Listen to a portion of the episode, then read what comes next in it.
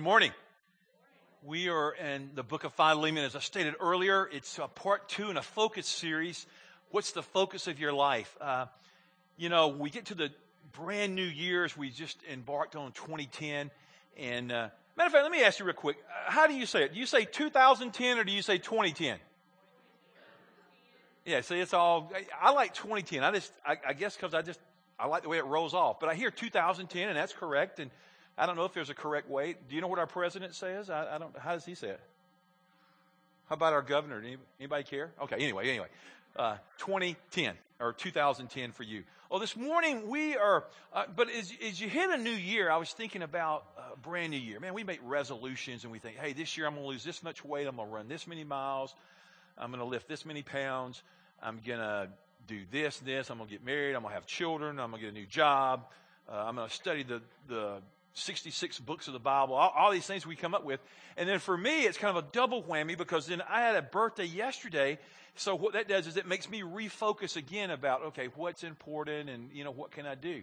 Well, yesterday, my wife asked me a question that is really, I'm pondering. I, I don't have the answer. I, I spent some time last night studying and prayer a lot. And then I, at the very end of the night, I, I started reflecting on what she'd asked me again. And she asked me, she goes, Keith, what are you going to do with the rest of your life? That's a good question. That's a good question for any of us, isn't it? I'm 51 now, and uh, and I'm thinking the rest of my life, what am I going to do? And I have some concepts and generalities I'd like to do, and then I start thinking, but what am I going to do the rest of my life? And so I just ask you, maybe you're saying, man, Keith, I'm only 13 or 15 years old, or I'm 87, or you're like, man, I just want to get air. Or, or wherever you are on the planet, you begin to ask, what is it? What is focus? And today I want to begin to look at this thing reframing, reframing our focus. You know, we'll be out here building the building. There'll be a framing on the facility and that kind of thing. But I think about how do we frame our life? And the most important thing I can talk to you about, and I do it all the time in some kind of way, I talk about frame your life according to the word of the Lord Jesus Christ. And the body of Christ said, that's right, amen, because this is the thing that's eternal, that has substance and significance. And this is what will not lead you down the path of destruction, but will give you wisdom and joy and power and peace. Uh, Craig Groeschel said one year, uh, he said, uh, I asked God for wisdom. Said, God, that's the one thing I want this year. He's doing a series called One Thing. He said, I want one thing, God. I want wisdom. And I said, well, that's good. And he says, and what God led him to do was to read and study the book of Proverbs every day and he would read them every day, and that means he read through the book of Proverbs 12 times that year and probably committed some to memory. And he says, and that's the very thing God did. He granted him wisdom. I know in my own life, I constantly cry out to God for wisdom for my family, for my life, for the church, for wherever I find myself. So I don't know what it is that one thing this year that you're asking God for, but we want to uh, laser, we want to focus in on and go, God, would you frame, would you reframe? Because somehow even you've been a Christian, a Christ follower for a long time, you get off the path. You're not a Christ follower. You're considering the claims of Jesus Christ. You don't know whether they're to be true or not for you. Well, this is a time to reframe and frame your life with Him. Well, this book, if you'll look there with me, Philemon, is a small book. You know, it, it's, uh, it's really one page. And it uh, is not doctrinal in nature, but it has truth. It is God's Word. It was written for a specific purpose, and it's given to us. There's biblical principles that we find throughout God's Word. There's commands, there's uh, meditations, there, there's precepts, there's law, there's all these, there's commandments. We, we follow those to, to honor God. But this book has some uh, principles that I think are life altering, life changing. So uh, I'll, tell you this Philemon, the book's named after, he was a wealthy landowner, business guy there at Colossae, where the book of Colossians happened. Very uh, very astute kind of guy, and he had power and prestige. And in that culture, slaves were very common. Uh, they treated slaves a lot different than we did here in, in America, the Civil War and, past, and or in England.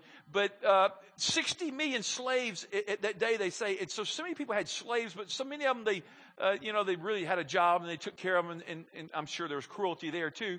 But as you begin to look at it, there, there's a slave that shows up, and his name is Onesimus. It looks like one Simus or whatever, but it's Onesimus. And, and nobody ever names their kid Onesimus. And, and it's really, it, he, you're saying, well, who wants to name their kid after a thug or after a slave or a runaway or a thief? Because he, he stole the goods, he, he took some money, he took some goods or both, and he fled.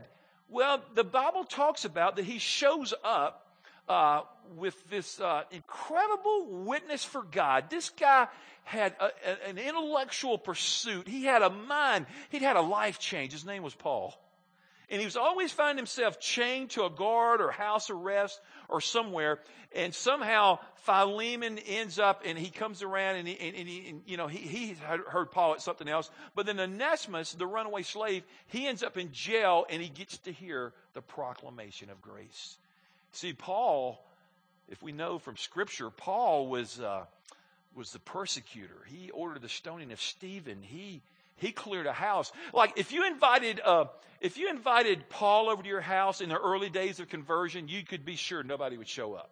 Because they had witnessed him murder and kill and, and incite riots and revolts. And you're like, man, nobody wants to follow this guy. But Barnabas, man, Barnabas always believed. Barnabas is the son of encouragement, the scripture says and eventually he won out and he writes so much in the New Testament and he becomes this great guy. But Onesimus is this runaway slave that ends up and he hears about the proclaims of Jesus and we'll see what happens. But this is a.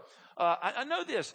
In our lives, there's walls, and many times there's invisible walls, even in here and in our life and in our context of community and friendships. And they go up, and different things separate us and segregate us in race and color and creed and political affiliation and, and economic status have and have nots and on and on. And people wear this and people drive that. And then some people say, like last weekend, hey, I want to drink Pepsi. And most of you said, I want to drink Coke. And somebody said, well, I want to drive a truck. And somebody like, I don't like trucks. I want to drive a car. And, and all, and you know, this morning I could walk around here and I could incite a rebellion in this church about all the things that we could disagree on and we could have our list. Wouldn't that just be fun?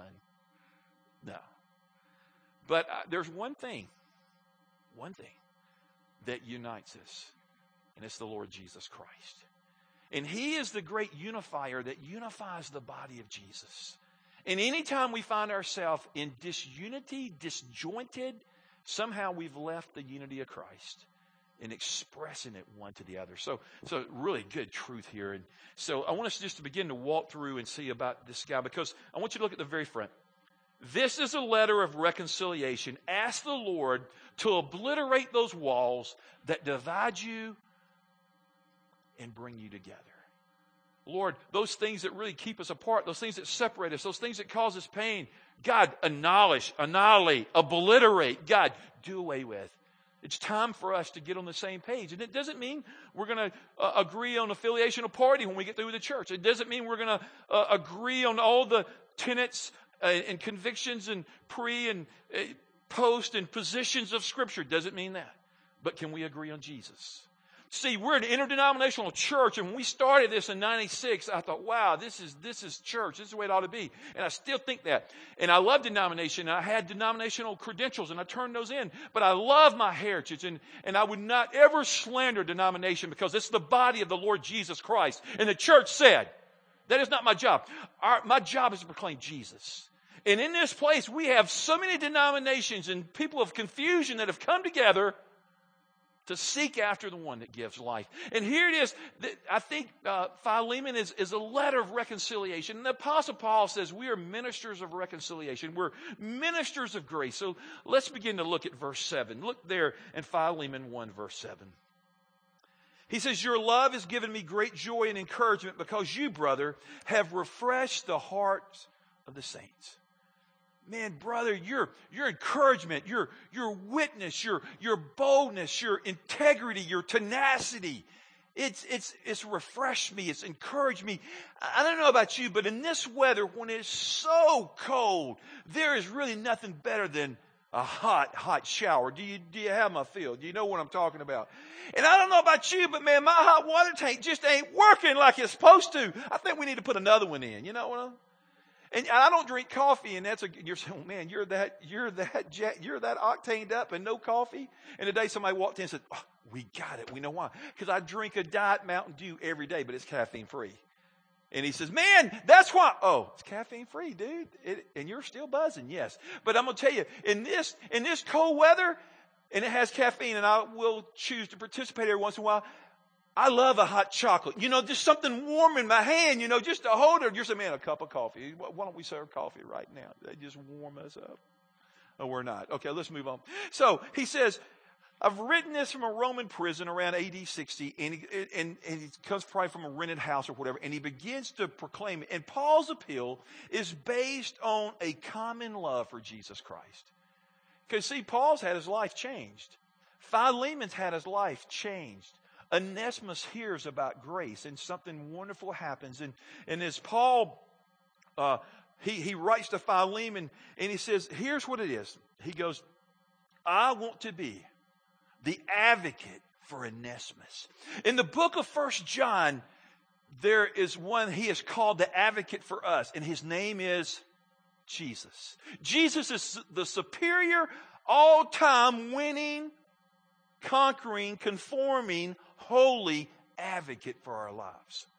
And Christ is our advocate. So here he is, Paul. He says, Hey, Onesimus, I know who you were, and I know who you are now. You've drawn near to grace. I will be your advocate. Look, look there in verse 11. Just if you have a Bible, look, this is good. Formerly, he was useless to you, talking about their Philemon. But now, he has become useful both to you and to me, and I'm sending him who's my very heart back to you. I would like to keep him with me so that I can take your place and helping me while I'm in chains for the gospel. You know, when you're chained and you're in house arrest, you, you, don't get around very much. So he's like, hey, I need to keep him. But I did not want to do anything without your consent so that any favor you do will be spontaneous and not forced. Perhaps the reason he was separated from you for a little while was that you might have him back for good. No longer as a slave, but better than a slave as a dear brother He's a very, he's very dear to me, but even dearer to you, both as a man and as a brother in the Lord.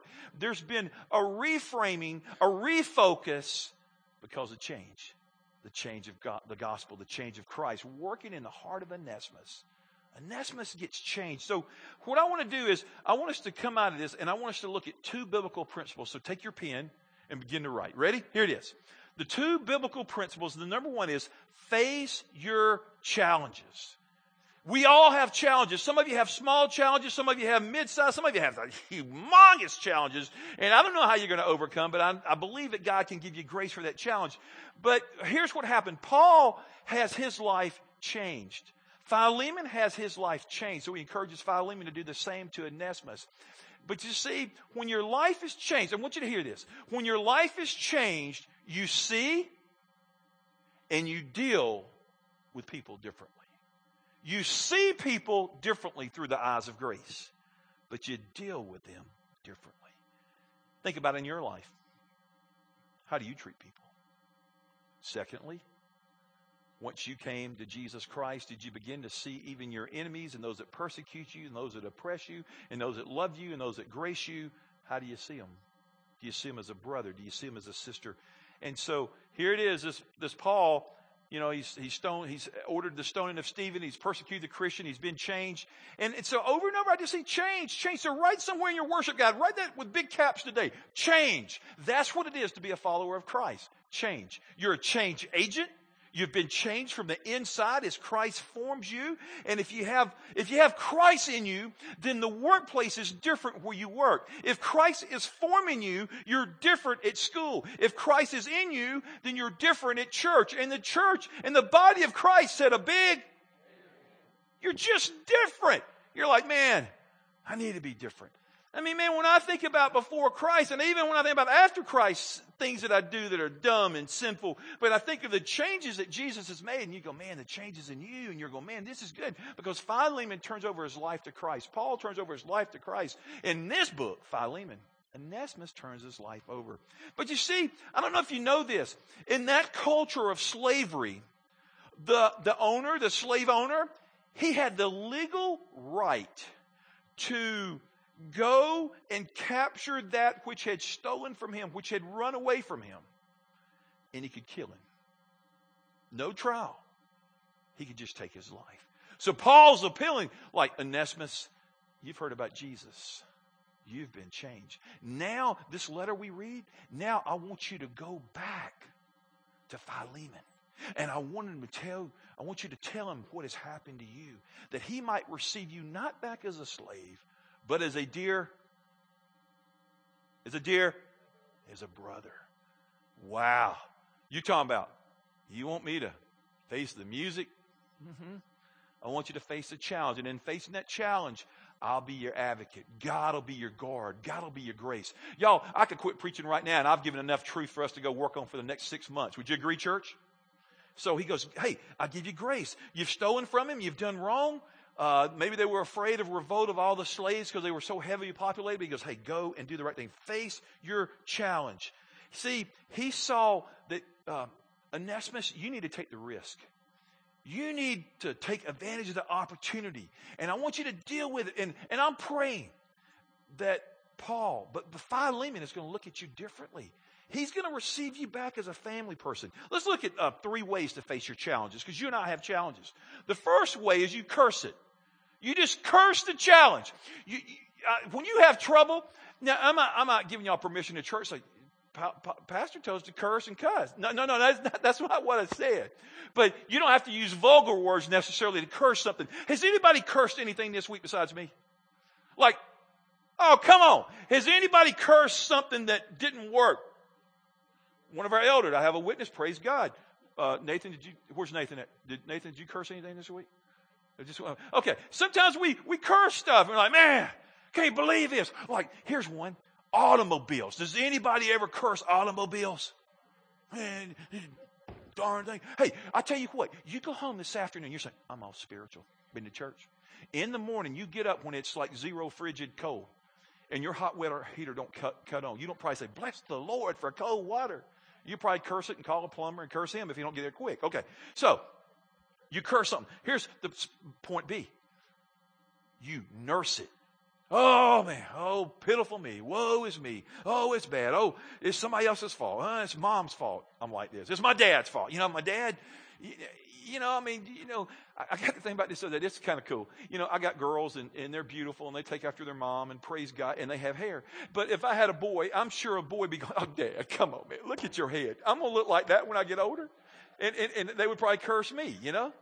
But you know, I, I, hope my girl's hair don't fall out. And Jeremy, you hope so too, don't you, bro? But it, but it's a, you know, somebody tell me it's a granddaddy gene left over or something. I don't know what it is. But so you you curse it, you nurse it. But let me tell you, this is the best one. You ask God to reverse it. You ask God to reverse it. God, this is a bad situation. God, this is bad. But God, could you take good? Could you take this bad situation and redeem it? God, could you restore that which the locust has eaten, says the book of Joel. And one of my favorite characters in the Old Testament is Joseph, and, and he, man, he redeems the bad. And man, he gets sold up by his brothers and the coat of many colors, and he gets thrown into the pit, and he gets accused of crimes he didn't commit, and on and on and on. Man, then life is bad. God elevates him to second in command only to Pharaoh. So, you know, God's starting to redeem. And then there's a famine in the land and his brothers come and man, they're stomping. me. I'm so hungry. I need something to eat, man. Come on, feed me. It's our brother. He's going to take our life. And he doesn't. He restores them and he does a beautiful act of grace. There it is, right there in the Old Testament. But there's a passage I want you to write down Genesis chapter 50, verse 20. I found this some years ago, and it's always been a highlight of mine. And every Bible I have, I usually will highlight it. Verse 20. You intended to harm me, but what is now being done there is that God intended for good to accomplish what now is being done, the saving of many lives. So you intended it for harm. You intended this for harm. The devil intends things for your harm. Others intend stuff for your harm. Let me give you good news. God can take miserable, bad, horrific, dismantling situations and he can redeem them for his glory. Is that good news, church? And in my life and yours, I'm thinking, man, you mean God can take our testimonies and he can turn that upside right and he can make it good and holy and pure? He can. He did it for Joseph. He'll do it for you. So you don't live out of, but some people say, well, I'm, I'm living out of my first emotion, fear. And that's usually a typical emotion that we have. We're, we're, fearful and we run and, and, and we, God wants to move us to the next level of life, but we're scared to make some steps of faith. And in, in 2010, I'm asking you, will you go to the next level? Write that down somewhere. Will you go to the next level and say, God, I, I don't want to be fearful. I don't want to shrink back. I want to advance in my faith in Christ. You see, you will have opposition in this world, but opportunity knocks. Will you camp out at opposition hill or will you focus on the opportunity Christ has given you? You know, after the last service, I preached my heart out, and a man came up to me and he said this. He says, in my life, I've been through this situation very tough. He says, but after today's message, God has shown me with new clarity that God can take my past and He can redeem it and He can use it for His glory and He can use it to help other people. And the church said, I'm talking about you say, man, if you knew who I was, if you knew my past, God does know your. And when you give it to Jesus, He can redeem it. So you see, people that are redeemed, people that are forgiven, people that are saved, people that are born again, they get to do ministry in the body of Christ with the advocate of Jesus Christ. Man, that is, man, that is worth preaching, man. That, ooh, ooh. So you determine in your heart to advance and you face your, your fear with a courageous heart. So this morning, in this message, I'll be giving this message here to Troy students and giving it to you. I'm just saying, man, face your fear, face the challenge. Don't run from it. You're like, man, I, I, I, I don't want to. It's like we watch the biggest loser around our house.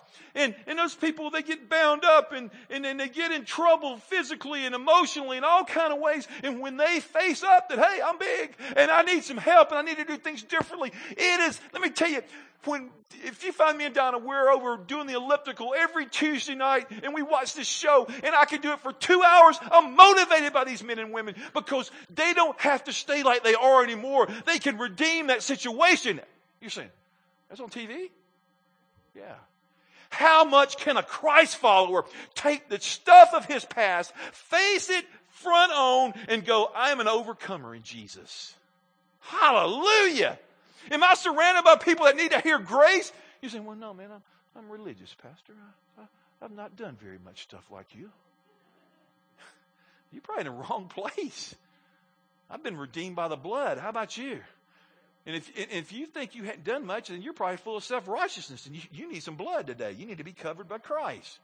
So, what's your focus? You make a choice. Write this down. Make a choice to face the battle. Make a choice.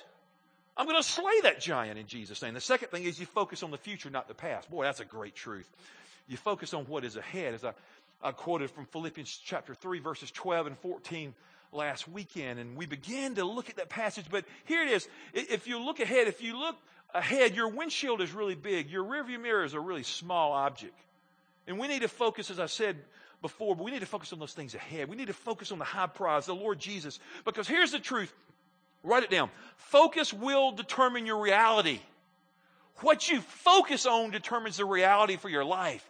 If you focus on being a Christ follower, you focus on being conformed to the image of Jesus, and that is the obsession of your soul, you become like Jesus. If your, your obsession is to worship yourself, then you become like yourself. And boy, that's a dismal God. That's a little God. And if you focus on this situation, that becomes your energy and your passion. And God says, I want to move you on. I want you to live in passion for me and determine in your heart to go forward and to be all you can be. I like what Zachery Tims says. He says, Destiny is not about the wrong decisions you've made in life, it's about getting back on track and moving in the direction God's ordained.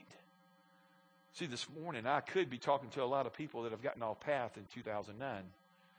They got off path in 2003 or whenever. But in 2010, you get back on track with the Savior. You begin to walk with Jesus. See, our church is made up of people that come from different churches, styles, denominations, burned out on God, put God on the shelf, don't know about God. My prayer is that our church will grow, not because we transfer the city, but because we have conversion growth in the city. Hallelujah! To, okay, well, yeah, we'll see in a minute. Here we go. I forget about that which is behind and I press on toward what's ahead. I learn from my past. We learn from our mistakes, but we do forget about it and we press on and we get to know Him. See, Paul had to leave the shameful actions of his past of being a, a gospel terrorist, of being a murderer. And he had to get on with the grace of Jesus. And when we read his letters and we get encouraged and we get fired up because he tasted grace. So, what's your destiny today?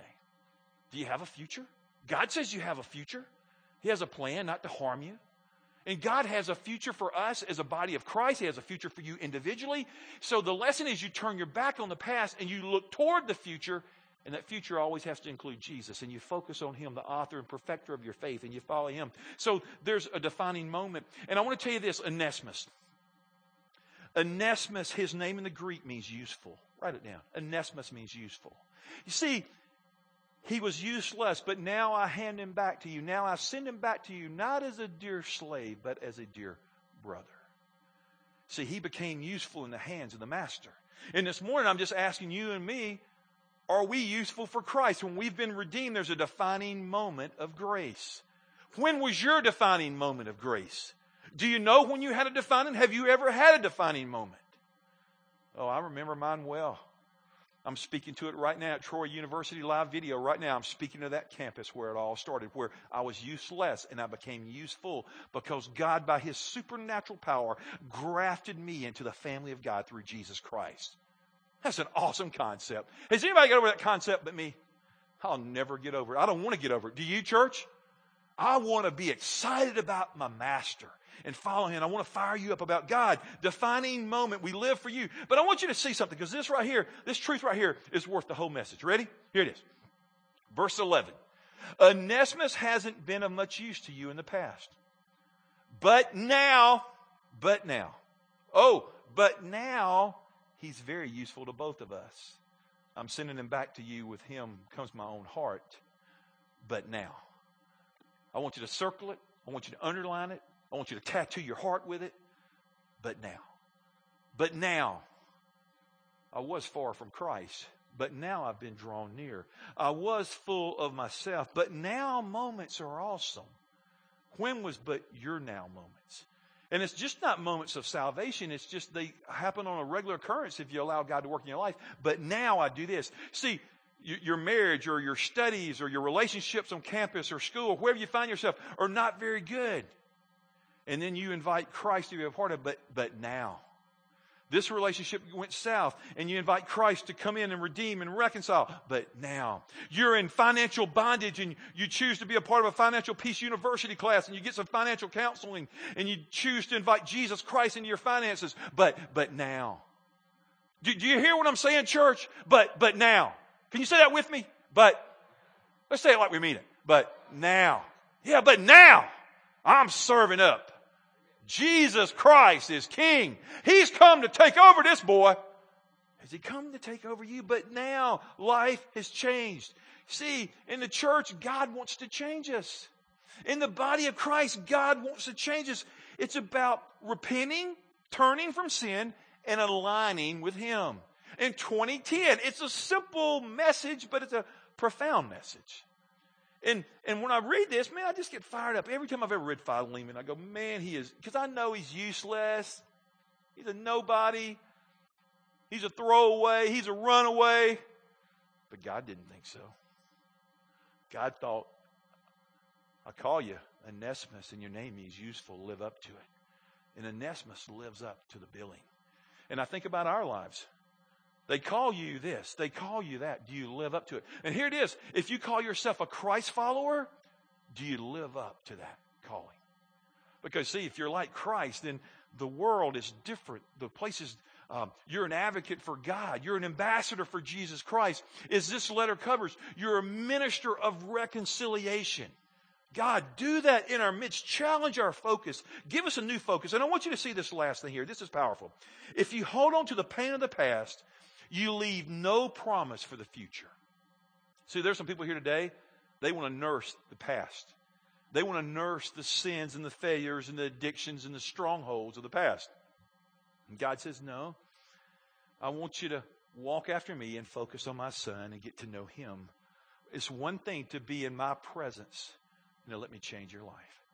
So this morning, I'm just real curious are you living in the pain? Are you holding on to the pain? The pain's been crippling. It's been debilitating. It's held you captive for decades or years or months or a day or a week.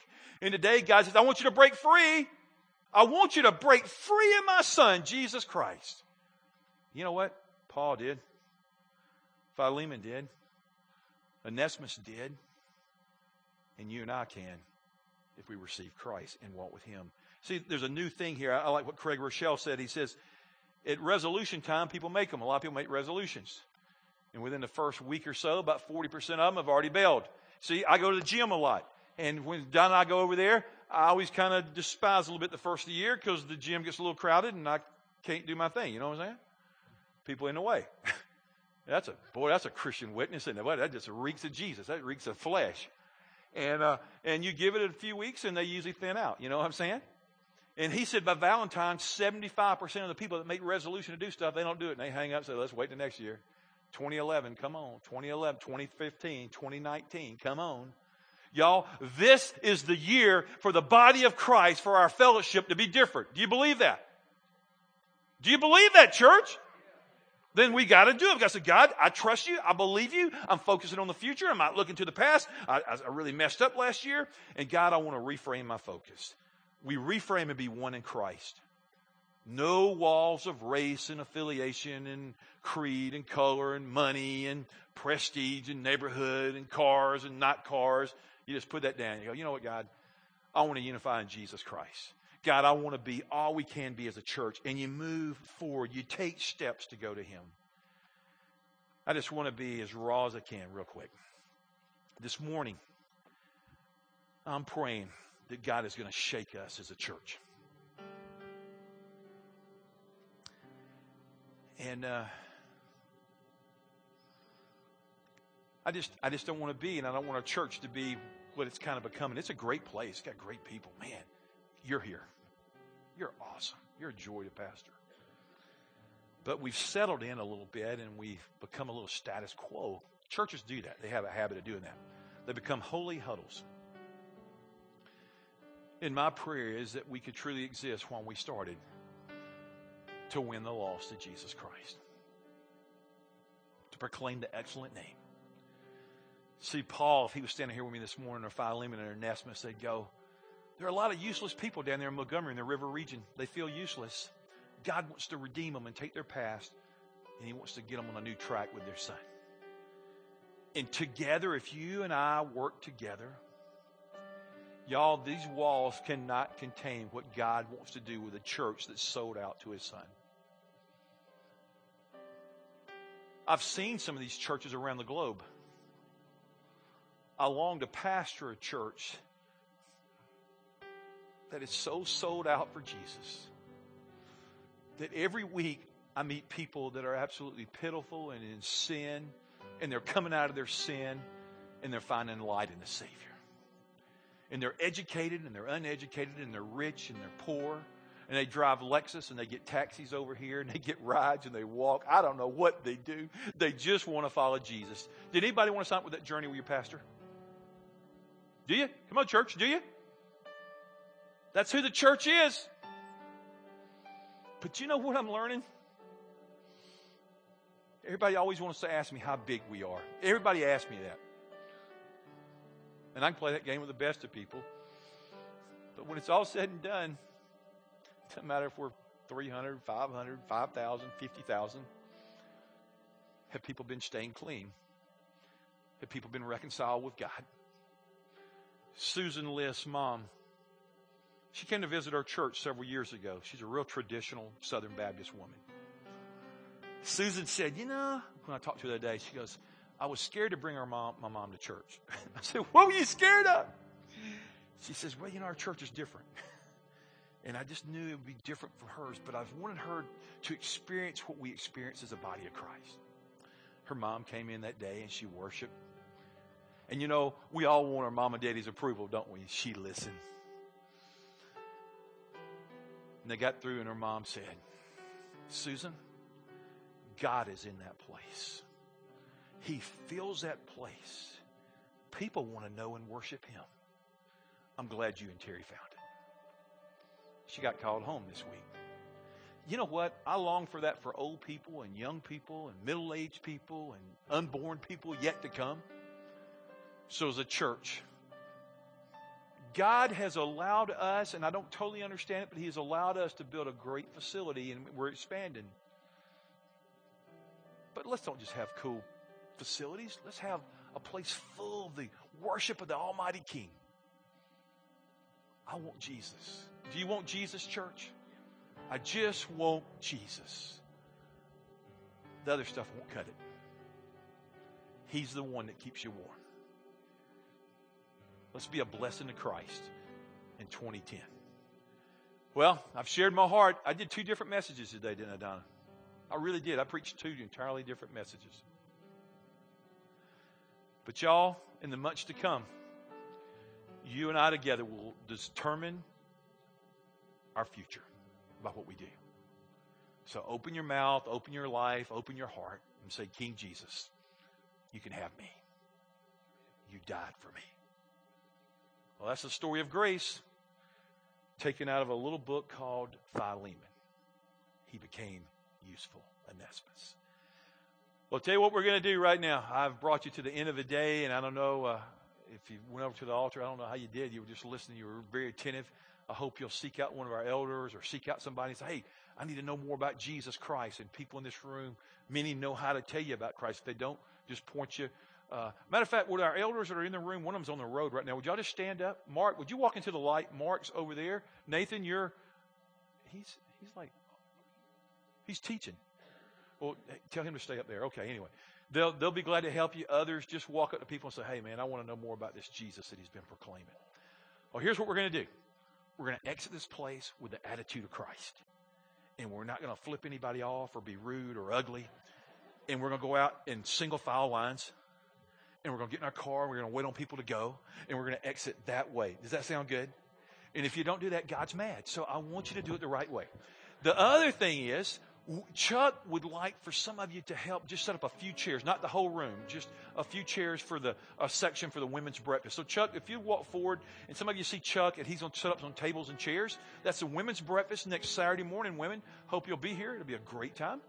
And uh, hey, more stuff coming about our small group uh, intro dessert fellowship. We're doing a brand new thing I think on January 20th, we're doing a big dessert fellowship at the Bost home. We'll get you information. That is for people not in small groups, but you want to know more. We think that's how we do discipleship. It's called Acts 2. You ought to go and check it out sometime. Hey, I hope you have a blessed day. I hope you have plenty of hot water. And if you don't, remember, don't curse it, but bless it. Bless you. See you.